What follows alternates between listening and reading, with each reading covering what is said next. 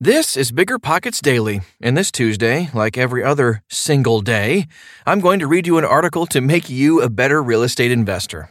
The article comes from biggerpockets.com/blog, but you're busy. So, we give you the information in audio form too. Okay, almost time for the show. We'll get right into it after this quick break.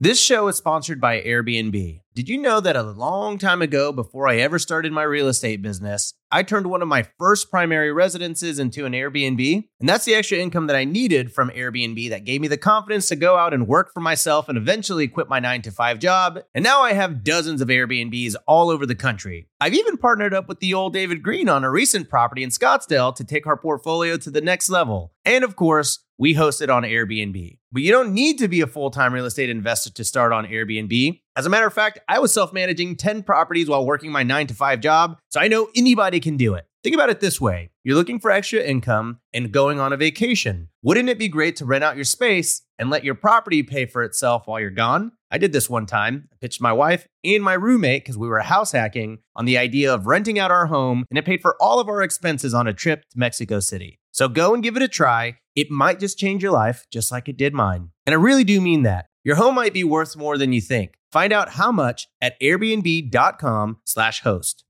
You're trying to close on your next rental, so why is your insurance company dragging its feet? With long lead times and never ending paper forms, it's no wonder it takes forever to finally get a policy. Modern investors deserve better. They deserve steadily.com. At steadily.com, you'll get fast, affordable landlord insurance available online 24 7 in just a few clicks. You can even get next day coverage, which takes just minutes, by the way, to obtain. And you can do it all from your phone. Steadily was founded by landlords who created insurance products tailored to the unique needs of this industry. It's their sole focus, and that's why landlords nationwide consistently rate them 4.8 out of 5 stars. So whether you've got a single family, short term, or multifamily portfolio, steadily.com can secure the best coverage at the best price to protect your properties. Discover how Steadily can save you both time and money on your rental property insurance. Visit steadily.com for a commitment free quote tailored to your needs today.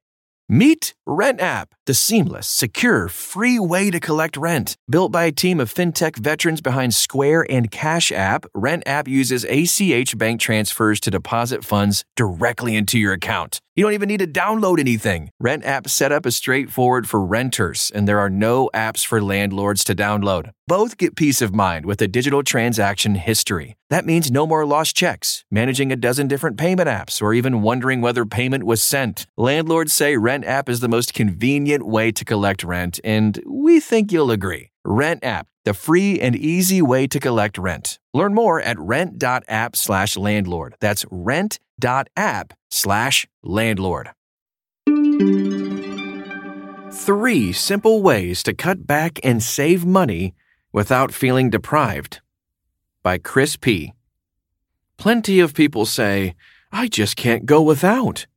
But you don't need to stop what you're doing to save money. If you're one of those people, but still want to find ways to save, consider the tips in this podcast. We can learn to go without, but sometimes going from zero to 100 is a little too much. The system I'm about to talk about eventually led our family to go down to one car. This move isn't for everyone, but it is very possible with a mustachian point of view and a few minor accommodations.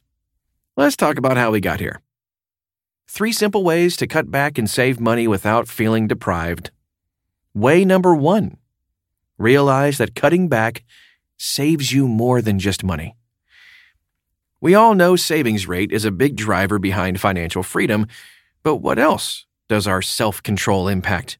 Particularly, I want to explore what self control impacts with regard to frivolous spending. We can cut back on silly expenses that don't actually make us feel better or improve quality of life, like a cup of designer coffee. For instance, my husband bought an electric kettle that warms water to the ideal temperature to brew coffee, then uses a French press. His coffee is much tastier than a pricey cup of coffee shop coffee, and the small fee to buy these items has saved us hundreds of dollars a year. We also enjoy fewer car trips and fewer cups in the trash recycling. Now, I stopped buying random clothing I don't need, which damages the environment and the economy anyway. In fact, Now I buy clothing from Craigslist or even local social media buy and sell pages. Almost all the clothing I wear on a regular basis, including professional outfits, average to about two bucks per item. Yes, this includes pants. I just got six pairs of professional slacks at a garage sale for free. A quick sew job later, and they fit my short legs perfectly. My point is, you don't need to stop what you're doing to save money. Enjoy that cup of tasty coffee. Get a few shirts if you need or want them. But buy used and cheap. It's very beneficial not to waste in general, obviously, but if you struggle with self control, you can easily help yourself out by at least spending much less. Way number two monitor your usage. How much do you actually use the things sitting around your house? The minimalists said there wasn't a single thing they've thrown away and later found they needed again that they couldn't replace for 20 bucks. How refreshing is that? All that stuff sitting in your house can be sold and can even prevent you from spending money on other items. For example, we've all had that one piece of clothing, or 10, that sticks around because we might wear it someday. What are the chances that nothing else in our closets will fill the requirements of that particular piece of clothing we never hardly wear in the first place? Probably slim. Monitor your usage, downsize as necessary, and be aware of what you actually need and don't need. This will help make you aware of your needs with regard to your spending habits. We talked about items like clothing, but what about your furniture? Recently, we started monitoring the usage of some of the furniture we owned. These aren't things like guest beds, but rather furniture in the rooms we use the most. In our case, our living room had two couches, a coffee table, and a storage ottoman. This ottoman held our gaming systems because we're cool like that. Well, when we first decided we no longer needed these older gaming systems and sold them off. Except our N64. Next, we got rid of the ottoman because all it did was take up space in the corner and acted as an extra seat when we hosted. Still, we love hosting. So, why would we get rid of furniture? Because 99% of the time, we don't use it. In our case, we assessed our furniture usage and realized of the two sofas in that room, we really only used one. We took some accent chairs from our other room and experimented with a new setup by removing the love seat and replacing it with these chairs. At first, I thought I would hate it, but it's actually really nice. Worst case hosting scenario we grab some chairs and move them when we're hosting. Problem solved and we're not holding on to furniture we don't need. This love seat is getting the boot, along with the ottoman, and we gain a less cluttered house as well as some nice green cash in our pockets. Way number three think bigger or smaller. Now, here's the ultimate think big idea.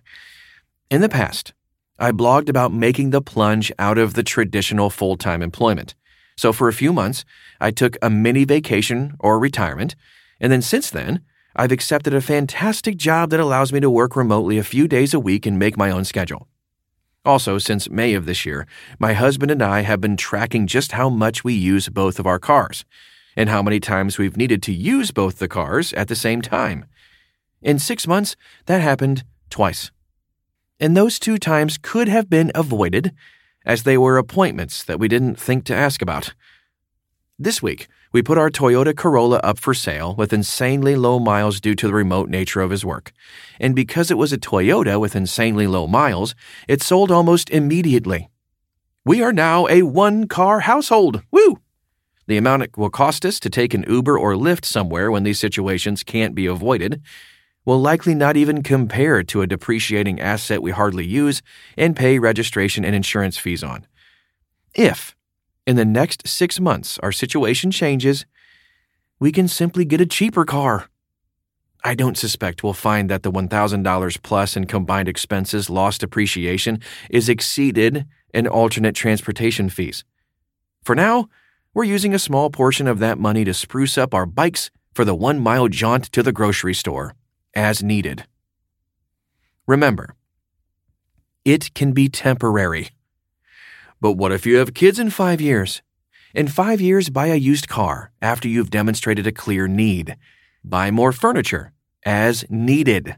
Go get those jeans you really liked, but got rid of.